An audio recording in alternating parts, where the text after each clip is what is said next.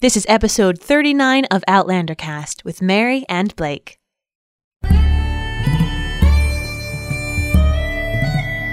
All the way from Providence, Rhode Island, welcome to Outlander Cast. It's a podcast dedicated to the show Outlander on Starz.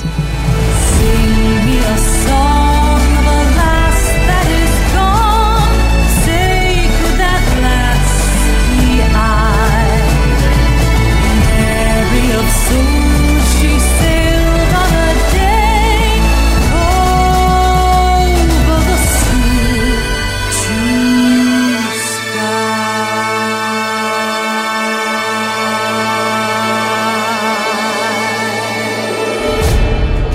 Hello, everyone, and welcome. I'm your host, Mary Larson. My name's Blake, and I hope that you realize that we made a slight change to our music and our intro. Listen, ready? Hear that? Yes, I do. It's just snare drums. Ooh. And we also included the fact that we're from Providence, Rhode Island. So little tweaks because we're getting excited for Season 2. Season 2 of Outlander, of course, is going to be different. It's going to be in Petty Fence. I'm very excited. And so we thought we'd do a little bit of tweaking on Outlander Cast's podcast for you. So those of you who are new to Outlander Cast, welcome. So incredibly excited to have you and our loyal listeners on board. Just as a reminder, Blake has not read the books. No, I have not, and I do not intend on reading the books. That's kind of our shtick. That's what we do on Outlander Cast. And it's very exciting because here we go into Season 2, into the second book of this series, and with this interview today and with our future episodes, you're going to notice that Blake is going to have theories, and I'm going to have to bite my tongue. Many of you have been tweeting me recently, like, how do you do it? How do you not just tell them what happens? It is very difficult. She just stares off into space. I do. I just stare at the computer screen, and I try to hide all of my smiling and or judging rolling eyes. So for those of you who have been having a tough time with Droughtlander, I'm still kind of reeling from the trailer, by the way, during Droughtlander. There's been wonderful little bits. And guys, we're in the last stretch. What are these like sports things when you're like almost done? I think we call that the stretch run, perhaps. Okay. Maybe even the back nine. Another one would be even the ninth inning. We're in the ninth inning. I get that one. All right. Yes, you do. So, I can keep going. You want to keep going with these references? No, because I really don't know that much about sports. I know overtime. I know what that means, but we are not in overtime. We are in the ninth inning. I think that's great. The ninth inning of Droughtlander. So to keep you company, we've lined up a fun interview for you. That's right. So instead of just wasting everybody's time and going through all this, you ready to get into the interview, my love? You bet. All right, let's do it.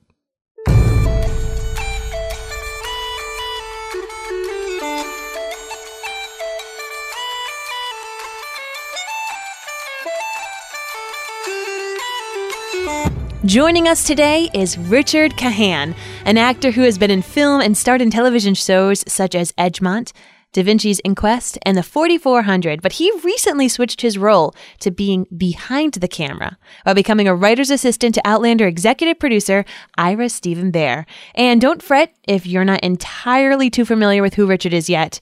You soon will, because he was tapped as the writer of Episode 5 of Outlander Season 2. Richard, thank you so much for joining us here on Outlander Cast today.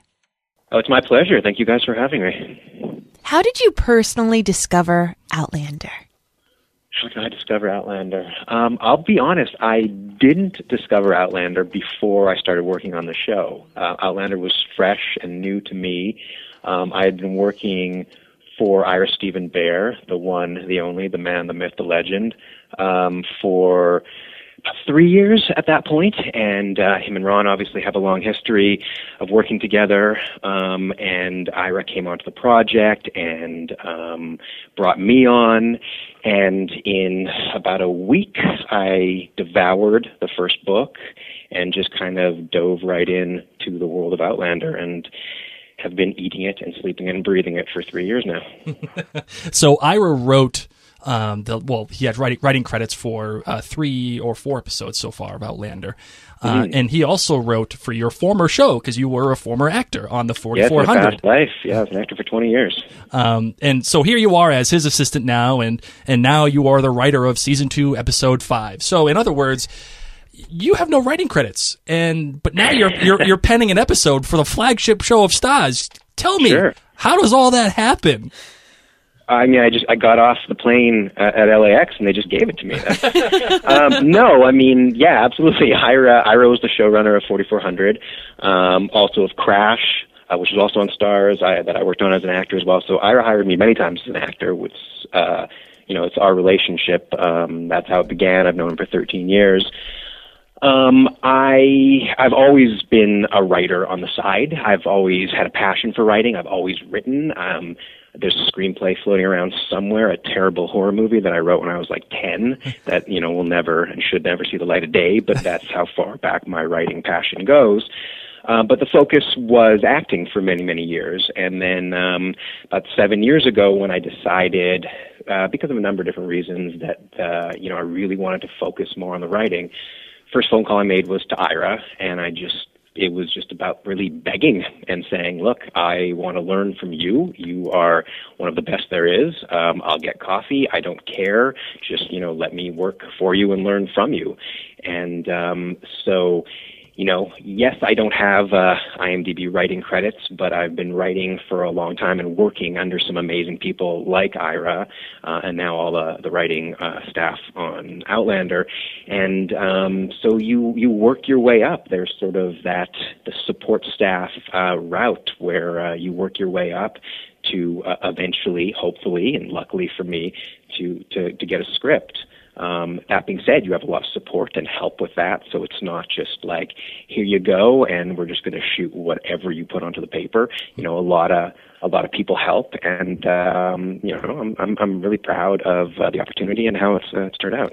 Can you talk about the process and what that was like? Did they say, okay, Richard, we want you to write this, or did you have a script idea, or did you have something in mind, and did you present it to Ira or Ron? And how did that process work? Yeah, I think, you know, on other shows that aren't an adaptation of a book like this, yeah, I think generally it would be, you know, you pitch an idea and maybe you'll get a story credit on something, and then they see that, okay, you know, you've got a story in mind, and then that will work into a script down the road, things like that.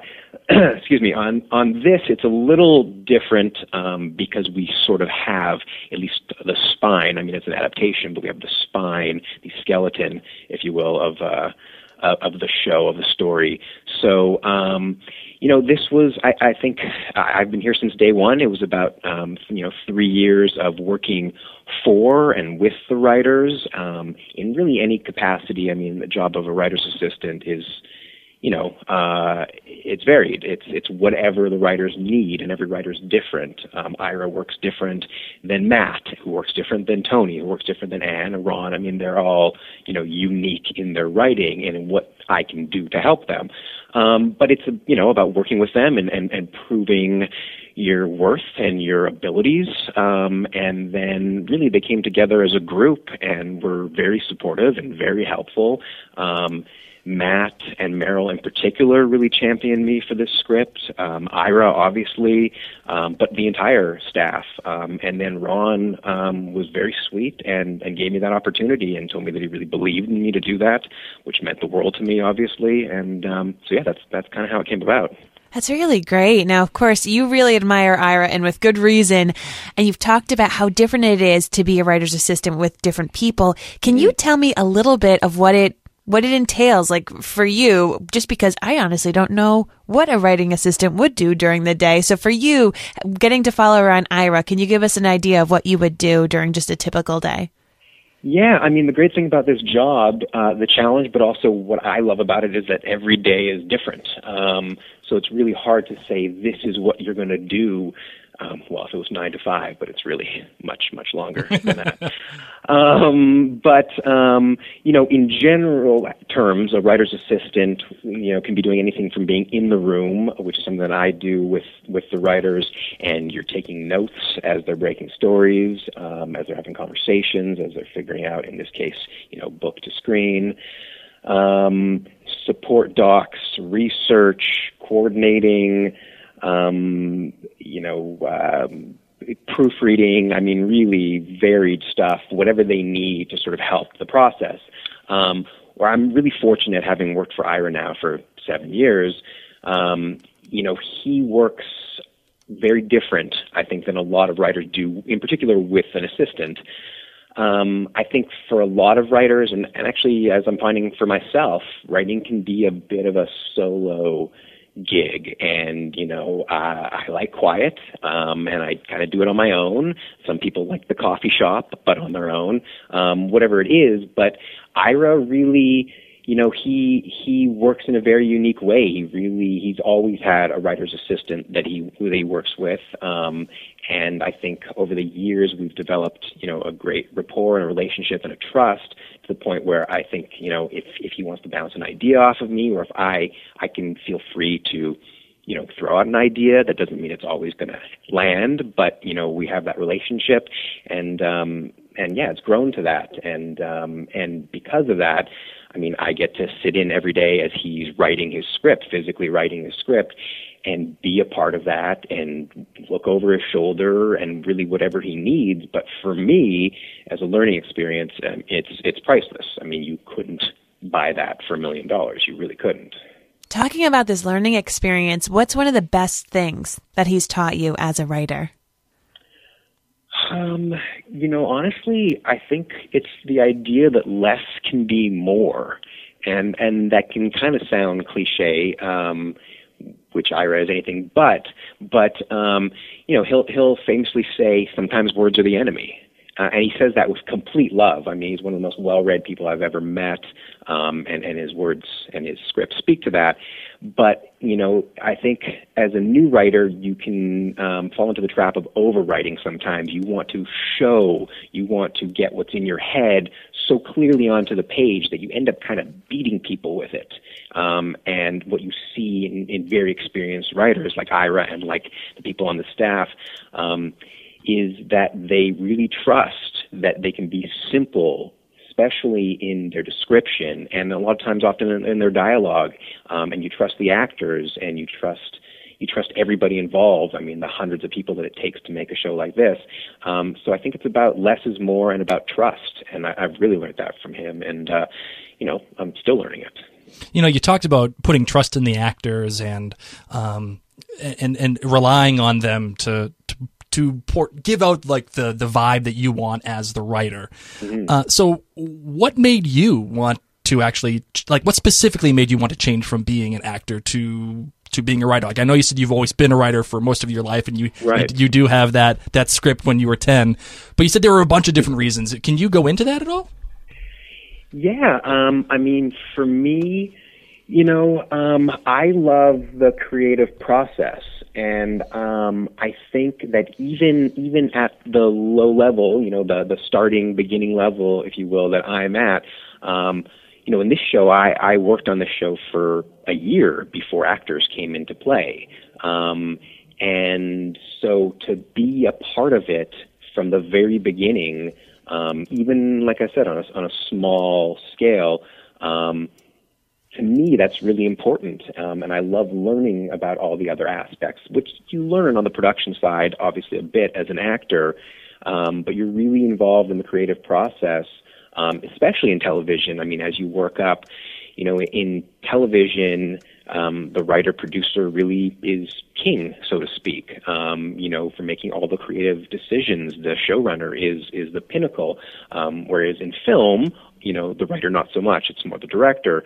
So I think, you know, as an actor, I always loved script analysis. I think that was the most important part for me of being an actor, of getting a script and breaking it down and saying, you know, what are the relationships in this? You know, what as a character, what do I want from this other character, and how am I going to get that in this scene? And you really get to do that while staring at a blank screen and creating that as a writer from the beginning. So, for me, it's just, it's been a really important transition. As an actor turned screenwriter, what does your acting background bring to your writing? Because not every writer, of course, has the opportunity that they've been an actor before. Right. Yeah. I mean, I think for me, you know, I grew up on sets, and so I definitely write. I write, I think, with an actor's mind in a couple of different ways. I mean, I visualize how a scene is going to play out, how I would want it to play out as an actor, and I come at it from an emotional character standpoint. You know, would I want to say these lines? Hopefully. How would I want this delivered? And again, really going back to script analysis as an actor, you know, who is in the scene, what do I want, and how am I going to get that? I mean, you could really break down every scene in TV and film and really in life, because, we're all in survival mode, is, what do I want and how do I get it? And I think I come at that from that acting mind. And, hopefully that's how I tackle my dialogue and how I tackle a script as a whole. So I think it's an asset. I think, using that asset is a great thing, because you were, and, I guess you still technically would be an actor. But since you're not in Scotland, where they're doing all the filming and right. they're doing everything, is it a challenge for you as a writer to still feel connected to the material and the setting and the actors when you're writing from afar? And I know it must be hard, but this is like your real first go at it. Sure. Yeah, absolutely. I was fortunate. I did have a chance to go over to Scotland early on for a season briefly with Ira, which, that experience, even though it was a while back, I mean, that definitely played into my writing in season two. But I have to say, even if I didn't have that experience, I think that watching the show and being able to see many of the cuts as they come along, and then obviously with everybody else being a fan and watching the show as it airs, I think what this show has done so well is you capture the feel and the light and the smell, as cheesy as that sounds, of Scotland. It's very specific and beautiful and unique. And I know that from being there, but I think we all get that from being a viewer, honestly. So I think, as a viewer, I can kind of take that, and you get a feel and you get a sense, and you try to bring that to the script. And then you also trust that there are, hundreds of amazing artists over there, from the actors to the crew, who get their hands in this, and they just elevate anything that you can write. They really do. And that's how we get the finished product that we do. What was your favorite part of Scotland while you were there? Ooh, there's so much I love. I mean, again, just the light. It's so specific. Like, we couldn't shoot anywhere else and pretend it was Scotland. It just has such a specific look. For me, I'm vegan. I've been vegan for a long time, and going over there, I was like, oh, haggis, and how am I gonna die? And I gotta say, Glasgow was where I stayed, was named, I believe, most vegan-friendly city in all of UK. And I definitely found that I could walk to 3 different vegan restaurants. So I actually found the food and the pub culture. I love whiskey. So, I mean, I was well taken care of. Wow. That is a good piece of trivia I will forever take with me, that Glasgow is the best vegan city in the UK. That's fantastic. Apparently it's grown into that. Yeah, I had no idea, but I can tell you, I not only I survived, I thrived. Well, you can thrive all on that whiskey. I mean, geez. That's true. So one of the things I'm fascinated about television shows is the writer's room. I think that is I don't know why, I just think it's the coolest thing on the planet. Sure. So since you're in the writer's room and you're there, what is it like to break the episodes? And is it done as a collective, or does Ron tell you guys to do it on your own? Do you partner up just because, oh, I think you'll be good at this? And like, how does all that go down? What is the writer's room like? No, I mean, it's absolutely a collective, and Ron is that type of leader. I mean, he's very, very open to ideas from everybody, but particularly on this show, I mean, these are all very, very high-level writer-producers that he, expertly crafted as a team, and so everyone brings something to the table, but it's unique. Some writers might look at a story more from an emotional standpoint, from a heart, whereas others, okay, but now let's look at this for practicality. Let's, how do we make this work really? And then other people that have a real love or for the history side of the story. So I think it's unique for every writer's room, and I think there are definitely rooms like that where people are hired for a very specific reason, and that's sort of when they chime in. This is really a collective and a group experience. And for me as a writer's assistant, in there taking notes. I mean, I'll say I'm not a fast typer. I've learned to be, the pains of the fingers at the end of a long day is the price you pay to be in that room without being on staff and to be able to be a fly on the wall, literally, and get that knowledge and to see how they all really work together and champion each other and have each other's backs to, get to what we see on screen. You brought up a couple of things that stood out to me. First, can you explain the difference for all of us laymen, what the difference is between breaking an episode and then writing an episode? Right. So the breaking an episode, and again, it's different on every show, but is the idea of the writers in a room, and they are sort of going through what will be an episode beat by beat, or following a character arc, or however they need to in order to get to a fleshed out story that could be then turned into an outline and then get turned into a script. And again, some shows don't use outlines, others do, but it's that idea of sort of figuring out what the pieces of the puzzle are so that you can put it together and have a puzzle, i.e. a script. So then the next thing you brought up too was the fact that you're not on the staff, yet you are a writer of an episode. Right. Can you explain how that mechanism works for everybody else too? Yeah, so my ultimate goal would be to join this staff. It's an incredible group, and that is my goal, and I hope that I'm working towards that and I'm proving myself. When I was given a script, it's as what they call a freelance writer, where it basically means that it's a writer that's not on the staff, but that they're bringing them in to write an episode, which happens on many shows.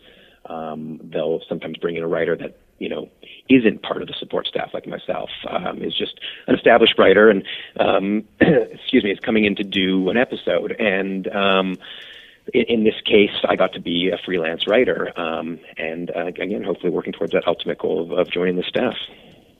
So we talked a little bit about the writer's room and breaking the episodes, but what about writing the episode specifically? How does that process work? That was, for me, a lot of noise-canceling earphones at home at night. And I'd written an outline, and so going from the outline, which is sort of the roadmap that will take you through an episode, and it was a lot of writing and rewriting and more rewriting, and then getting it to a place where I'd want to share it with somebody, and meeting that deadline, and then passing that off. And then there's, scripts go through many, many different versions and iterations for many different reasons. Something doesn't work on a production side, so things get cut or things get altered for time and things like that. And so, there's a lot of rewriting to finally get to what we see on screen. Who does all the rewriting, and who helps you edit your work? And does it happen as you go along, or are there different people at different phases?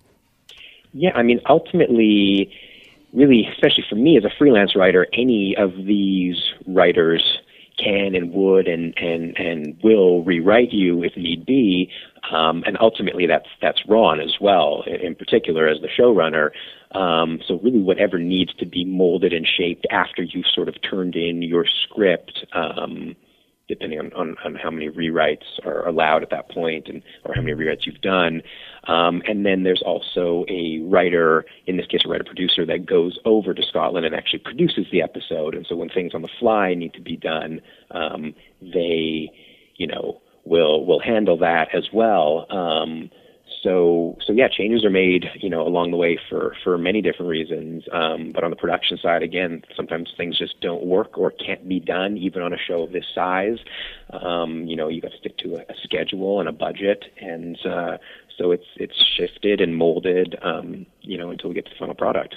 Luckily, the schedule and the budget, that's all Ron's job, right? Not yours. Yeah, no, that has nothing to do with me. That is Ron and a bunch of other, brilliant people at that level who figure that all out and make it all come together. So speaking of Ron, his achievements, between Star Trek and Battlestar Galactica and everything, they've been widely cataloged, and his life has been discussed and analyzed up and down by nerds like me for a long time. But can you tell us one thing about the man that, again, nerds like me, we haven't heard yet, something that is like, that you could share from the writer's room or something that you really like about, something to that effect? Sure, yeah. That people don't necessarily know. Right. Yeah. I think. I think that you wouldn't be able to know this really until you worked, with him and for him. But Ron is very laid back, and I think that might surprise some people. Not because that's not how he comes across, but because I think it's not necessarily the norm for someone, like you said, that has achieved all that he's achieved, and someone at his level. But he really brings a very laid-back attitude, and that sets the pace and the tone. And I think he hires people, especially in this case with, like I said, the level of writers that he's brought together, but across the board, he hires people that he trusts, and he really allows them to do their jobs and trust in that. And so he really brings, a laid back sense, which I think is a real big part of who he is. It's his personality. And I think when you're led in that area, it really is helpful for everybody. So, I don't know if people would know that, but Ron is very laid back, and that's a good thing. That's an awesome tidbit, because whenever I've seen him in interviews or I've listened to his podcast, even the way he speaks is very kind of comforting and laid back, and how he sits during the interviews. And I've always wondered that. I thought, gosh, this guy has a lot of people he's in charge of and a lot of work that he has to make sure is going perfectly, and he really keeps himself together. So that's really interesting that is how his attitude is, even while he's working on set. And absolutely. That's been a huge takeaway for me over these last 3 years is, and going forward, and that's ultimately the goal. I would love to be a showrunner one day, many, many moons from now, probably when we're all living on the moon. But that's a huge takeaway that I'm going to take from this job, is that, you lead with that type of an attitude, and it really sets that for everybody, and it allows them to do their job to the fullest. And I think that's huge. God, I need to apply Ron Moore philosophy to parenting. Maybe if I'm calmer at home, my kids will be calmer and will sleep. If I just talk like him. It's fine, man. Just eat the Cheerios on the ground. You're fine. It's totally exactly. Cool. And then, just put on Battlestar Galactica and let the kids watch. Right? The funny thing is my daughter watched Battlestar Galactica with me the entire run just recently, so she's used to falling asleep to BSG. That's awesome. Well, getting back to you, my friend. As we said, officially, you've had no writing credits so far, and fans should know that writing credentials, they don't mean everything. You only get credit for most of the things you write if they're greenlit and produced, and sometimes not even then. So have you had your hands deep in Ira's last season episodes, maybe Wentworth Prison or something? Well, I don't know about my hands in there. That is all the man Ira Behr, but... like I said, Ira, he's very inclusive in the way that he works, and so I've been by his side through all of that. I saw all that come together, especially an episode like The Garrison Commander or, Wentworth Prison. It's incredible to really see that go from a blank page to that. And as far as my own work, I'm glad that you guys bring up the idea of uncredited stuff, and outside of this show. But like I said, I've been writing for many, many years, and I've got, projects right now that are in various stages and all that kind of stuff, as you do, as they always say, an actor should act and a writer should write. It's what you should do if you get any spare second in a day. And I try to follow that. But yeah, it doesn't. This isn't something that happens overnight. And like I said before, it's not something that was just handed to me as I got off the plane at LAX. From 4400, as you guys brought up, that ended in 2007, so almost 10 years of really working at the writing side, and now I've written my first produced script. So it's a long road, but I'm happy to be on it.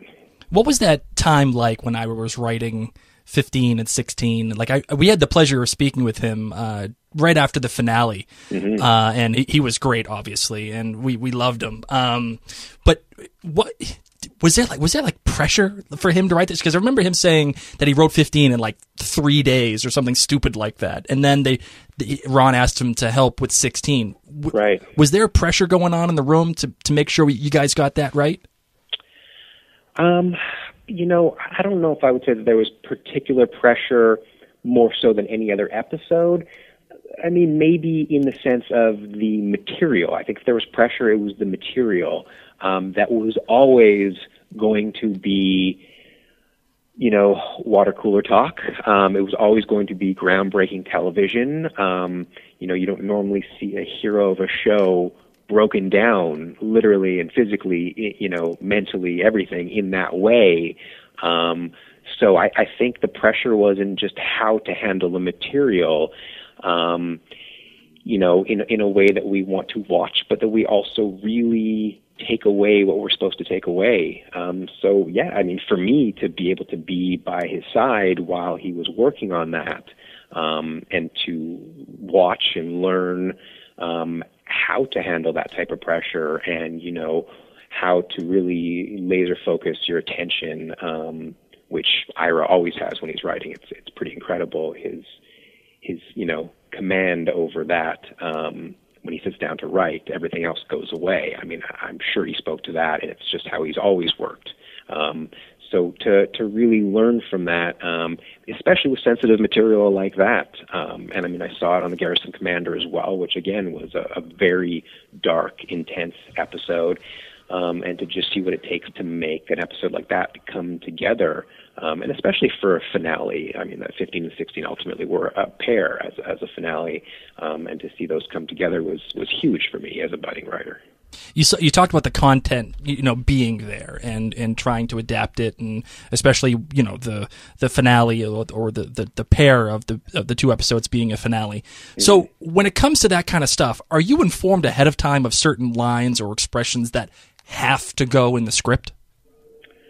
You know, I mean, I don't think so. No, I mean, I can't say that I was. I think that, you know, you're dealing with a bunch of fans of the book and people that are, you know, or finding their way to being fans of the book through this process and this story. And so I think that as you read the book, there are certain lines for sure and certain scenes that really, you know, grab certain people, and they're going to be different for different people. And so I think people are aware of that. The writers are aware of that, and you want to, you know, as you're adapting it, and obviously dialogue and scenes change, you know, from the medium of a novel to television, but I think people are aware of that. And so I think naturally sort of come to that, like, oh, this was a really iconic scene, or this was a really iconic chunk of dialogue, or, you know, how can we use that, you know, but still make it work for this medium. So, so I don't think it's a mandate, but it's definitely something that people come to in finding their way through the show, I think. Yeah, so fan service is at least considered then. Yeah, absolutely. Because again, you're talking about fans on the writer's staff. Mm-hmm. You know, people who read these books, all these books, many years, from what I understand and from the stories that I've heard, before the idea of this as a television series ever existed. You know, Matt Roberts, absolutely, Meryl Davis, I know, Anne, Kenny as well, but I think all the writers to a certain degree. And so, yeah, absolutely, they bring that to mind for the fans, because they are fans. So, again, we talked about you writing Episode 5. Have you seen any film, anything yet from Episode 5? Obviously, I don't want you to tell me about it, but sure. Have you seen it? Have you touched it, smelled it, and see what it's like, and are you happy with it? Yeah, I'm happy to say I have seen it, and I'm really happy with it. I'm beyond happy with it. I actually don't have words for how happy I am, and the irony of that is not lost on me. You know, it's, again, you, as great as you can imagine something when you write a line or two, when you then hand that over and it goes across the world, and there's, you know, artists at the level of this show, from the actors to the costumes to the set design to just everything, and then you see the material elevated, and then it's greater than you imagined it when you were writing it. So it's amazing. I mean, I sound like I'm gushing, and I am, because it's cool to be a part of. Well, you've certainly earned it, my friend. Was the episode shot the way you wrote it, or were there good changes made on the fly by the director, or were those changes run by you at all, or were you, how did that work?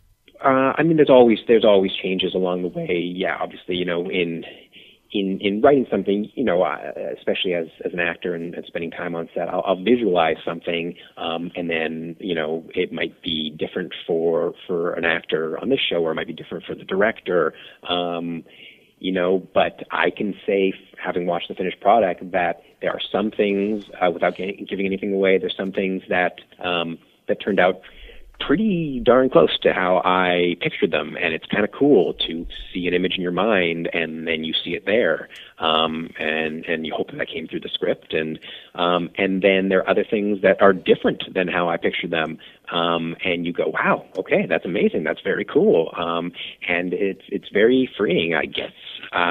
You know, my son is not that old, but I guess it's like letting your kid go off to college or drive or all those things where you go, okay, well, I've put everything that I can into this, and now, you know, you're gonna see them grow and fly, and so it's been amazing. Seeing your vision on screen must have been really cool, and you know, speaking with Ira, and we actually had the pleasure of speaking with Matt Roberts as well. Mm-hmm. You know, when we were speaking with them, they've said that they found their voice with certain characters. You know, for Ira, it just ended up being Blackjack Randall, and then for Matt, he felt, you know, pretty close with Jamie.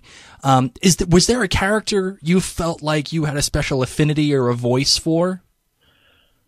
You know, I think for me, as a freelance writer on the show, and for, you know, having written only one episode, with obviously hopes of writing more down the road, I think it's hard for me to say that, as they have their hands in really in every episode.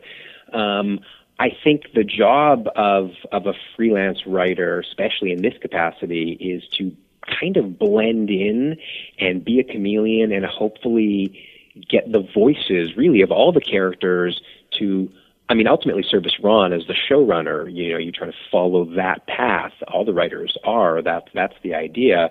So I think as a one-off writer, and who hopes to be more than that, you just try to sort of follow those voices and really blend in. It's not dissimilar to, as an actor, you know, you can get hired as what they call a guest star, and you come on, you do one episode, and the idea is sort of to, you know, give a good performance, but you blend into the tone of the show. You shouldn't stand out as a sore thumb. So I hope that when people watch this, they'll, if they didn't see my name on it, they'll go, okay, this feels like an episode of Outlander. You know, it sounds like an episode of Outlander. So, I mean, that's the ultimate goal, and I hope that I succeeded in that. So since you've been tapped to write episode 5, since then, how has your life changed? Are you more, even, like you said, laser focused? Are you even more laser focused on the idea of writing and then making a career out of it? Have you gotten any other opportunities as a result of it? I'm not sure if you can talk about those necessarily, but how has your life changed since being tapped to write episode 5? Well, I mean, I'm talking to you from my island right now that I purchased, so I mean, I think it's changed a little bit. No, not at all.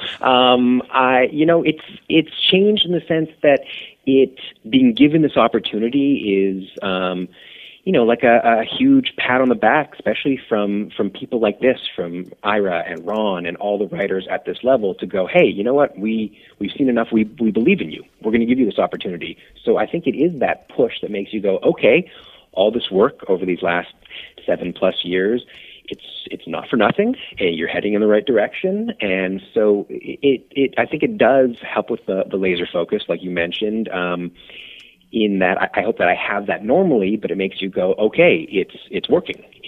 It's not for nothing. It's important to keep doing it. And then, you know, it definitely makes you focus on, you know, I always have a bunch of different writing projects going. There are a couple that I'm kind of trying to put together now that I can't really get into, but I hope to soon. So yeah, I think it's all just about kind of looking ahead, and again for the show, looking ahead at hopefully writing more, and ultimately joining the staff and all of those goals that we all set for ourselves. So I think it really just helps, tell you that hopefully you're on the right path. I can just hear in your voice how excited you are. Really, you're just glowing with pride, and I'm really excited to see where season 2 goes. So without any spoilers, can you talk a little bit about the tone of this upcoming season? Without any spoilers, no spoilers. The tone of this season, as we now know, there's we're in France, for at least some of this. So I think that there's a shift in tone in the world, really, and in seeing these characters that we know in a specific way sort of thrown into these different set of circumstances and this different world. And so I think because of that, the show kind of moves in a different direction. That being said, it's still very much Outlander. What I love about the books, having now, I'm just reading ahead for my own self. I'm almost done book 4, Drums. And be careful because Blake has not read the books. Oh, okay. Well, I won't give you any spoilers on the book, but I will say that, and I think you can you get the sense from seeing, previews for season 2, but ultimately you do follow these characters in different worlds and different circumstances, different countries. Maybe that's a spoiler, but you're following these characters, and so I think you're always coming back to them. And so even though I think for fans of the show, there are certain things about season 2 that will feel different, and you'll feel a shift in tone and in the look, absolutely. But it's still very much these characters and the show that people have come to love in season 1. So I think, I'm really excited, and everyone here is really excited to just see how people respond to that, as we've seen from the previews, to see some of our characters all dolled up for the French court and things like that, I think people are really going to enjoy. And that being said, you still get all the great drama and the love and the intrigue and all that stuff that people have come to expect from Outlander. So that's all there in spades. I'm really excited to, so I read the books. Blake hasn't. That's part of our podcast shtick, is that he's new to this. But as a book reader, there are some things that really surprised me in season 1 that weren't necessarily in the book. So will book readers be surprised again in season 2? Got to tune in for that. There's always surprises. That's the part of great television, right? There's always surprises. Correct. Good answer. And I have a question for you guys. So at some point, Blake, do you go, you know what, I'm going to read the books because I'm so invested in the show, I just want to read the books? And then what does that do to the shtick that you guys have? No, never. I will never. You know how many times people have asked me that? No, never. I will never read the books as long as the show is on. And it's not because because of the shtick, although it is part of that. But sure. I just really love Ron, and I really trust him to give me a fully realized adaptation of Outlander. So it's kind of controversial to say, but this is Ron's story to tell to me, not necessarily the books or Diana's story. For me, it's always been Ron's. You know what I mean? I hear that, yeah, to allow the TV show to stand on its own. Right. And the books to stand on their own, which I know is something that Diana has said as well. Yeah, I hear that for sure. And it's been really fun. Of course, through podcasting, we've been able to find a lot more members of the Outlander community who've been hardcore fans forever since the books were written. But also there's this new crop. They're like the youngins, the new generation who, right, honest to God, are only show watchers. And some of them even just catch it when it's the marathon time on Starz, or sure, people have been watching it, during Droughtlander when a friend of theirs who has watched it. So it's been really fun for Blake and I to find these non-book readers who want to have additional resources for the show, and we're able to say, don't worry, we're spoiler free, because if anyone spoils it, I'm going to beat them up, because I do all the best I can to bite, sure, my tongue after every single episode when Blake comes up with wonderful theories, and I just have to stare off into space to not give anything away. That's great. Yeah, I think it's great to talk to both fans and then other people who fans of the show who aren't there, you know, to compare and contrast. Not that all book fans are, of course, but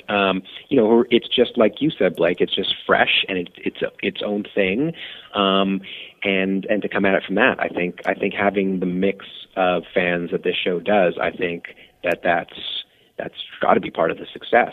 Yeah, I've always felt like the man who created Battlestar Galactica can pretty much tell me a perfect story almost. So you can trust in that. We trust in Ron. Exactly. Hey, you know, we talked about previews and us lowly show watchers only.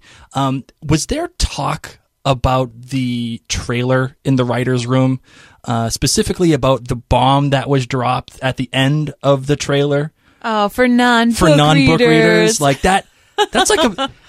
Was that considered at all, or was that something like, okay, we're putting it in there because that's what we want to do? You know, honestly, I don't know. I don't know. I saw that trailer when it "quote unquote" dropped, like everyone else, and so I don't know. I don't know if that was done in the room, or if there were discussions about that, or at what, you know, level or stage that was done. But yeah, I thought it was you know, a very compelling trailer. And yeah, it's one of those things where if I wasn't on the show, and I didn't know about the show, and you see that, you just go, whoa, okay, I'm tuning in. You got my money. Right. That's exactly. Cause like as a show watcher only, it had me hooked like that. That's that. I'm totally not that I wouldn't be watching it anyway, but I was sold on it. But I was kind of like, okay, should I be angry about this, or should I be happy, or just enjoy the ride, Blake? That's all I can say is just enjoy the ride. And like you said, you know, trust in Ron. If we're getting that little piece of the puzzle, I think you can imagine that it's just that. It's just a piece of the puzzle. Right. And, well, that was my reasoning behind the whole thing. I have a... You don't have to confirm this, but I have a theory that you're going to see that whole scene in the first episode. That's my theory, and I'm just going to leave it there and leave it like that. Just keep your theory. Tune in. Tell all your friends. Tune in. Well, we won't keep you anymore. I know you've been on the line with us now for nearly an hour, so that was way more than we actually probably intended. And thank you so much for giving us your time and being so candid. It's been an absolute pleasure to speak with you. Well, like I said, pleasure's mine. I appreciate you guys and all the help and support, and so thank you. Guys, my love for Richard just can't... I can't explain to you how thrilled I am that we were able to have him on. He's an awesome participant on social media. Yes, he is. And a really, really enthusiastic fan of Outlander and the entire cast and crew. So please take the time to give him your love. Just go out on social media. Go on Twitter. Yeah. Well, actually, I'll include the link to his Twitter profile on our show notes for this particular episode. Perfect. I think I'll do that. And what the thing that you're not going to hear in this podcast, or that you haven't heard on this podcast, are the 10 personal questions that you will hear or read on the Outlander Cast blog to get to know Richard Kahan. And we ask things like, what's his favorite food, favorite television show, stuff like that. So if you really liked Richard, like Mary does, because she kind of has a little bit of a crush on Richard. I'm not going to lie. I think she does. It's okay. I also appreciate that he's a vegan, because it takes a lot of hard work.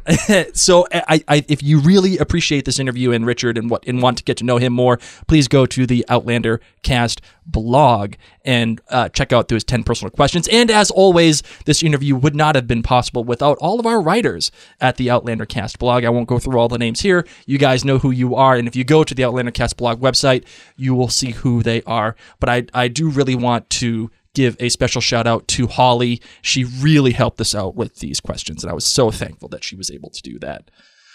So, my love, are you ready to close out this wonderful, excellent, Emmy Award-winning, Tony-nominated episode yes, of Outlander Cast? All right, get off your high horse, yes.